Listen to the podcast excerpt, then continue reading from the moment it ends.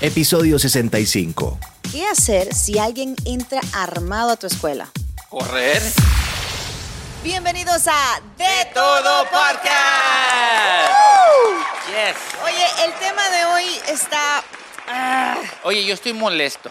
¿Por qué yo estoy estás molesto? ¿Por qué estás molesto? Por, por este tema, por este tema. No sé si la gente ya miró este tema o ya lo escuchó de la, de la madre que le dice a su hijo, oye, si entra una persona con una arma, ¿qué tienes que hacer? Para comenzar, el niño está muy chiquito, está muy chiquito y lo estás traumando. Eh, yo digo que hay ciertas edades que te tienes que esperar, te tienes que esperar. Yo sé lo que está pasando en muchas escuelas que se meten y los niños están chiquitos y le tienes que advertir, pero a la misma vez que le estás este, enseñando algo, lo estás, este, lo estás asustando. Es que sabes que este video se hizo viral porque esta es una madre que ella, el contenido está muy sensible en las redes Sí. y lo vamos a poner aquí para que también lo vean. Now show me how you use your bulletproof backpack. Okay. Good job. If a teacher says, Weston, you don't need your backpack, let's get in the corner. I say, no, I need it. It's foolproof. Okay. If the police are outside the door, but the shooter is in your room, and they call out, is anybody in there? What do you do? I say, I'm here. Absolutely not. You don't say a word. Okay. If the shooter is in there, you do not say a word. You stay absolutely silent. Okay, you get out of the building. Where do you go? Where do you run? Outside. Where outside? Home. You run as far away from the school as you can go. Okay. Mom will find you. Pero esta madre eh, está preparando a su hijo eh, que se tape con una mochila que está a prueba de bala. Ujú. ¿ok? La mochila está a prueba de bala. O sea, ella hizo la- lo, lo mejor que ella pudo como madre y le dijo, eh, para que oigan un poquito también el audio, ¿qué vas a hacer si alguien entra por la puerta y, y- y- y viene con arma? Entonces el niño agarra su mochila y se busca una esquina y literalmente se cubre y dice, me voy a cubrir. Ok, ¿y qué vas a hacer si alguien te pregunta, ¿hay alguien ahí? Sí. El niño dijo inocentemente, sí, estoy aquí. Y le dice la mamá, no, Ajá. Tú no puedes decir que estás ahí. Tú Ujú. tienes que quedarte callado porque tú no sabes quién está al otro lado. So, entonces, es un niño que maybe he's five, six, maybe. Lo está traumando. Está, chiquitito. Está menos, menos de seis. Eh, sí, quizás lo está traumando, es mucho, pero la verdad es que este es el día a día que vivimos y es muy lamentable. Pero yo digo que hay, ah, es que es un tema muy delicado. Déjame decirte, eh, cuando la mamá todavía se enoja, eh, todavía si lo hiciera correctamente, pero se enoja, le grita a su hijo, le dice, no, no, si alguien dice que estás ahí, tienes que decir que no, que te quedas callado. Y luego le dice, oye, te no, no creo que lo está, lo está enseñando correctamente, porque yo digo que eh, si entra alguien a, a la escuela, a, a tu clase, tú tienes que correr. ¿Cómo te vas a ir a una orilla y te vas a cubrir con la mochila que es contrabala? Ok, yo entiendo que es contrabala, pero va a entrar y va a empezar a disparar. O sea, yo digo que, eh, ah, no sé. Es yo- un tema escalofriante porque mientras hablamos del tema, pues lamentablemente uno como padre, you picture this movie, you know, y, y te lo imaginas, y, y especialmente las personas que tenemos una imaginación muy, muy acelerada, como yo, lamentablemente para mí uf, se me va rápido, yo digo, pero ¿qué, qué tú haces? Um, este fin de semana nosotros decidimos llevar las niñas a Legoland. Oh, nice. Entonces, y quiero compartir esta historia porque ¿El nunca... Legoland lo está pagando Nunca, no, no, que no está pagando nada. Y después me voy, voy a hacer un episodio para quejarme de ellos Ah, después. ah, ok. Pero eh, quiero compartir que nos quedamos en uno- un hotel chévere frente a la playa. Nice. Pero nunca nos había sucedido, Smoochie, que sonara la alarma de fuego. Oh, wow. Ok, so mientras estamos de una mini vacación, suena la alarma de fuego. Mis hijas tienen cuatro años y empieza en ese pánico, ¿right? Wow, ¿qué pasó? No, eran las nueve de la noche, eh, un hotel donde muchos habían con hijos y todo eso. Me imagino que un borracho pasó, jaló la alarma y se disparó, right? Ajá. Mientras tanto, pues ellas están en pánico y dice, pero ¿qué hacemos? ¿Y qué lo otro? ¿Qué lo otro? Y entonces empieza una niña, le dice a la otra, cuando hay fuego nosotros salimos, mamá. En la escuela salimos. Pero antes de que ella reaccionara, empezó la gritadera. Because, you know, they Wow, don't sí, know, sí, they don't sí, know. sí, En- sí. Entonces escuchan la alarma y empiezan a gritar, ¿qué es eso? ¿Qué es eso? Y yo, it's a fire alarm, so let's do a fire drill. Y vamos a empezar y practicamos esto y hacemos así y hacemos allá. So, pero para ellas fue, it was shocking. So, ellos lo hacen en la escuela porque tienen que entrenarte Yes, para ajá. terremotos, tienen que entrenarte para Pero eso es fire normal. alarm. Correcto, pero ahora los trainings están yendo a otro nivel y hay escuelas que ya te están entrenando para lamentablemente si llega a pasar un episodio de estos, un shooting masivo. Pero, Reina, te voy a preguntar a ti, tú también que eres eh, madre, de- especialmente de niños chiquitos, y a casi la edad le da al niño que estaban este, le estaban diciendo que cómo se cubriera. ¿Tú prefieres que tú hacerlo o que lo hagan en la escuela? Eh, yo creo que esto es un trabajo en equipo. Tiene que ser en equipo, tiene que ser en equipo. Mira, cuando ellos han hecho drills en la escuela y hacen algún tipo de training, ellos llegan, la- ellas llegan a casa y me muestran lo que hicieron. Ok. Mami, si hay fuego, we drop and roll, you know, we stop, drop and roll. Eh, si hay tal cosa, hacemos esto. Si es un earthquake, nos metemos debajo de la mesa. Si es tal cosa, un terremoto, o sea, ellas, ellas piensan que saben, pero a la hora de las horas, uno que es adulto, Ujú. Uno no sabe qué hacer, que es uno adulto. Imagínate un niño. Yes. No, no, no. yo- yo Entonces, un shooting, eh, no sé, no sé cómo lo, va- lo van a hacer la escuela en este tiempo, pero estaba leyendo que hay algunas personas, algunos profesores que están yendo a tomar clases de defensa y clases de cómo utilizar un arma. Oh, nice. Porque hay profesores que dicen, yo no quiero ver a mis estudiantes morir frente a mí. O sea, Wow. es un pánico. Ser profesor ahora, hay escuelas que no tienen tantos profesores ya, porque los profesores dicen, no, ¿para qué voy a ir yo ahí? Que Sí. los muchachos están que joden y joden, no me quieren entender en la clase, no quieren aprender. Viene otro que quiere hacer un shooting y de paso nos vamos. O sea, hay, hay profesores que renunciaron y han renunciado debido a todos estos shootings masivos. Oye, so, te, hablo- te digo ahorita que mencionaste es una arma que están este, yendo a los maestros a, a aprender cómo cargar una arma. ¿Tú prefieres que un maestro tenga una arma en, en la, en la escuela o no? Es bien delicado, no sé cómo yo me sentiría. Yo- no yo no digo sé que cómo yo me sentiría porque no, eh, pa- para empezar, yo creo que si vas a portar un arma tienes que tener un examen psicológico. Tienes que pasar un Mm, yes, examen yes. psicológico, regardless. Así, you know, tienes que tener tu examen psicológico, tu examen de lo que tengas que hacerte, todo lo que, todo el tipo de entrenamiento eh, de aquí, de la mente, que mentalmente tú estés capacitado. No que estés capacitado porque tienes dos armas funcionando, dos manos funcionando. No, que tu cerebro esté realmente donde tiene que estar tú estás apto para esto.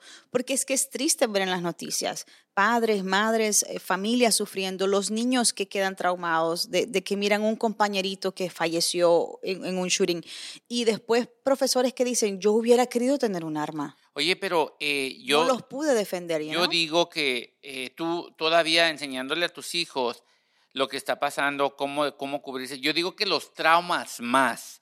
En vez de enseñarlos, es que, es que están muy chiquitos y todavía, aunque le digas qué hacer, no lo van a hacer porque todavía están muy chicos. O sea, yo digo que están muy chicos. Eh, yo tengo niños que tienen 15 y 16 años. Yo digo que ya a esa edad ya sabe uno, ya sabe uno y ya digo que ahí ya le tienes que platicar, oye, si pasa esto, tienes que hacer esto, si pasa esto, tienes que hacer esto. Déjame decirte que yo este, siempre yo, le di, yo he hablado con mis hijos y siempre les, cuando tuvieron como a los 12, 13 años, yo empecé a hablar con mis hijos de qué pasa si... ah, un hombre los quiere, se los quiere llevar. Yo les dije, ¿sabes qué? Tú tienes que pelear, morder, gritar, hacer lo que tú quieras, porque si te meten en ese vehículo, tal vez será la última vez que yo te voy a ver. So, yo digo que a esa edad ya uno ya está más grandecito y ya entiende más, porque yo digo que eh, eh, de niño eh, todavía creo que el cerebro no, no lo van a agarrar y, y creo que les va a entrar más el pánico que, que hacer de lo que tienen que hacer. Si uno que de grande te entra el pánico, imagínate a los niños. Yo creo que tienes razón, pero sí creo que hay que hacer algo. Yo, yo creo que hay que hacer algo al respecto. Yo creo que hay que sí educarnos al respecto. Yo creo que sí hay que tener estas conversaciones que nadie las quiere tener en su casa. O sea, simplemente que es, es duro y es doloroso ver tantas familias porque tú te identificas con, con ellos. Sí, tú todo el tienes mundo, hijos, sí. no importa qué edad tengan tus hijos. Y tú dices, y no tienes que tener hijos. No, tienes que tener hijos porque somos seres humanos y porque tienes empatía por, por la humanidad. Um, you know, a veces se muere un perro y un perro te duele. Yes. O sea, imagínate, se muere un niño que aunque no lo conozcas, te duele. Yes. So, yo Porque a todo el mundo le dolió esa tragedia que pasó allá en Texas. Todo el mundo, aunque no tuvieras hijos, pues te le pegó a todo el mundo. Oye, la, la que sucedió en Connecticut, en Sandy Hook, que era como un elemental, Oh, yes, todos eran yes, chiquititos, yes, entonces nadie sabía qué hacer. Eh, me duele, me duele la situación porque yo creo que no se está haciendo nada al respecto. Yo creo que aquí el país, ellos lo que les interesa es vender armas y mientras ellos sigan vendiendo armas, le va a valer un culo lo que nosotros como padres digamos o pensemos o queramos para nuestra comunidad, para nuestros hijos. Y eso es lo que me duele, porque como nosotros no estamos ahí haciendo leyes y pasando leyes ni nada de esto, you know, al fin y al cabo el gobierno se va a preocupar por él y por hacer sus cosas al, al gobierno a la manera que quiere hacer. Y si por esta, por decir esto nos quedamos sin podcast, pues hasta aquí llegamos. Nos despedimos. Pero la verdad es la verdad. Sí, o no, sea, no, no. you know, lo- el político es político y va a llegar y va a hacer lo que quiera y a la hora que prometió y no prometió, se olvida de ti. Cada quien tiene que ver por su familia y ver por sus hijos y ver por lo que quiere. Si tú piensas que tienes que hablar con tus hijos de esta manera y darles algún tipo de entrenamiento, hazlo. Si tú crees que no, pues hazlo cuando tú sientas que es necesario. So, eh, la pregunta para ti, y, y como te dije, eh, ¿a qué edad tú dejarías que la- si el maestro te dice, como mandan esos, esos papeles, oye, ¿te gustaría que le diéramos clases a tus hijos de cómo si llega a pasar algo que alguien se meta con un arma, tú firmarías que sí? Porque yo digo que eh, deberían de decirte antes de lo que, que empiecen a hacer esas cosas, ¿tú firmarías que sí a, a la edad que tienen tus hijas ahorita? Sí, como que tienes que dar una autorización, Sí. porque eso es un tema delicado. Sí, eso necesita como autorización de los padres. Ah, no sé, yo creo que lo pensaría, Mm. pero em, para las personas que a lo mejor tienen algún militar dentro de la familia, algún policía dentro de la familia, yo creo que estas son personas que realmente le pueden echar la mano a uno de cómo uno más o menos hablar, y, ¿no? Yes. Y como, porque no quisiera que un arma estuviera en una escuela, en un salón de clase, y Mm. que estuviera así como que, oh, los muchachos saben dónde está, porque los muchachos son tremendos. Ya, no, no. Y, para un accidente, o sea, es cosa de segundos. Ya. So, eso tendrías que, si alguien va, si va a haber un arma en, en cada salón, tiene que estar, it has to be locked, you know? Oye, pero a veces tampoco sirve eso porque puede pasar todo rápido y no alcanzas a llegar al arma. Eh, so yo digo que para qué tener armas si a veces va a pasar algo tan rápido, porque a mí no me gustaría que un maestro tuviera un arma, porque aunque pase con que vaya a que lo chequen, que esté todo bien de la cabeza, puede llegar un día que eh, le pasó algo en la cabeza, algo personal y no está bien de la cabeza y ahí va a estar el arma. Ya, So, Yo prefiero no tener armas, prefiero, yo mil veces prefiero que le digan qué hacer, pero a, a- a la edad que ya ellos entiendan más. Porque cuando están más chiquitos, yo digo que en vez de educarlos, los, los, los, los asustas. Sí, sí, sí, los asustas y creas los traumas. El, ¿Recuerdas cuando estaban tratando de pasar también Eh, eh, el Chiqui Baby quiere opinar. las ¿eh? cámaras? Eh, ¿Recuerdas cuando estaban pasando que decían que querían aprobar la ley de que las cámaras deberían de estar en todos los classrooms? Ujú. Do you remember? Yes. Y que tampoco pasó. No, no, no, no. O sea, hay cosas que yo digo, bueno, pues, o sea, ¿cómo vamos a hacerle? Porque van a cachar a los maestros besándose, por eso no quisieron las cámaras ahí. es la verdad. El, príncipe, el príncipe ahí besándose con la secretaria. Oh my God, ya él se fue otro nivel. Oiga, ¿ustedes nunca miraron eso en clases? No. Wow, clase. yo sí, yo llegué a ver una asistente con un maestro. No. Sí, yo ¿Y llegué a ¿Eran ver. casados o no? No, yo digo, eh, yo, yo no sé, o sea, yo estaba muy joven y ya de grande me di cuenta que estaban haciendo, o sea, la tenía en el escritorio donde hacía, mandábamos los reports, Escritorio, ya, punto. Ajá. Así, y yo miré y dije, wow, estaba cañón. ¿Y qué clase es esta? ¿Y cómo se llama esta clase? O sea, Wow. where, do I sign up? No, no, ¿sabes qué? Y me di cuenta porque se me olvidó mi mochila, creo, y tenía que, estaba como en el quinto grado, quinto o cuarto grado, se me olvidó mi mochila y que regreso como 20 minutos después. Y el maestro la tenía ahí en el escritorio y yo dije... Epa. Y, y lo, y lo único que digo, ah, Ana- anato- ¿Cómo es? Anatomía. Clase de anatomía. no, se llamaba Mr. Domínguez. Mr. No, Domínguez. pero no lo digas. Oye, pues ya eso tiene años, tal vez ya ni está vivo el maestro. Pero y si hay otro Mr. Domínguez, Oh, van a pensar que es él. Oye, pero Mr. Domínguez, No, I forgot my backpack. Y, y el muchacho, oh, ok, quiere. Y, y me salí y tal vez siguieron haciendo lo que estaban haciendo y, y me fui. Y ya de grande dije, wow, me hubiera gustado hacer lo que estaban haciendo.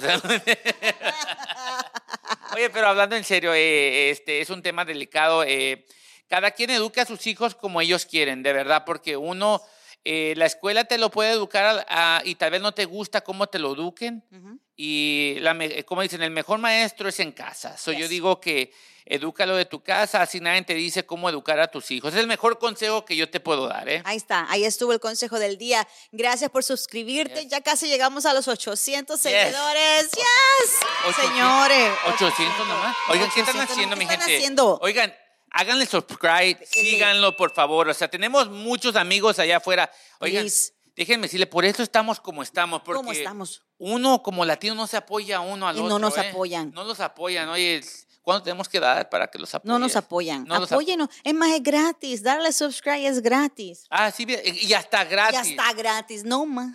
A- acabando de esto, quiero sub- subscri- subscribe. Ya, te, ya, ya te estoy enojado. Ya, ya. Hasta aquí llegamos. Esto fue De Todo Podcast. Yes. Suscríbanse. No sean tacaños. ¿Quieres vender más, llegar a distintas ciudades o hacer brillar tu empresa? Es muy sencillo. Anúnciate con nosotros. Escríbenos al email sales arroba de todopodcast.com.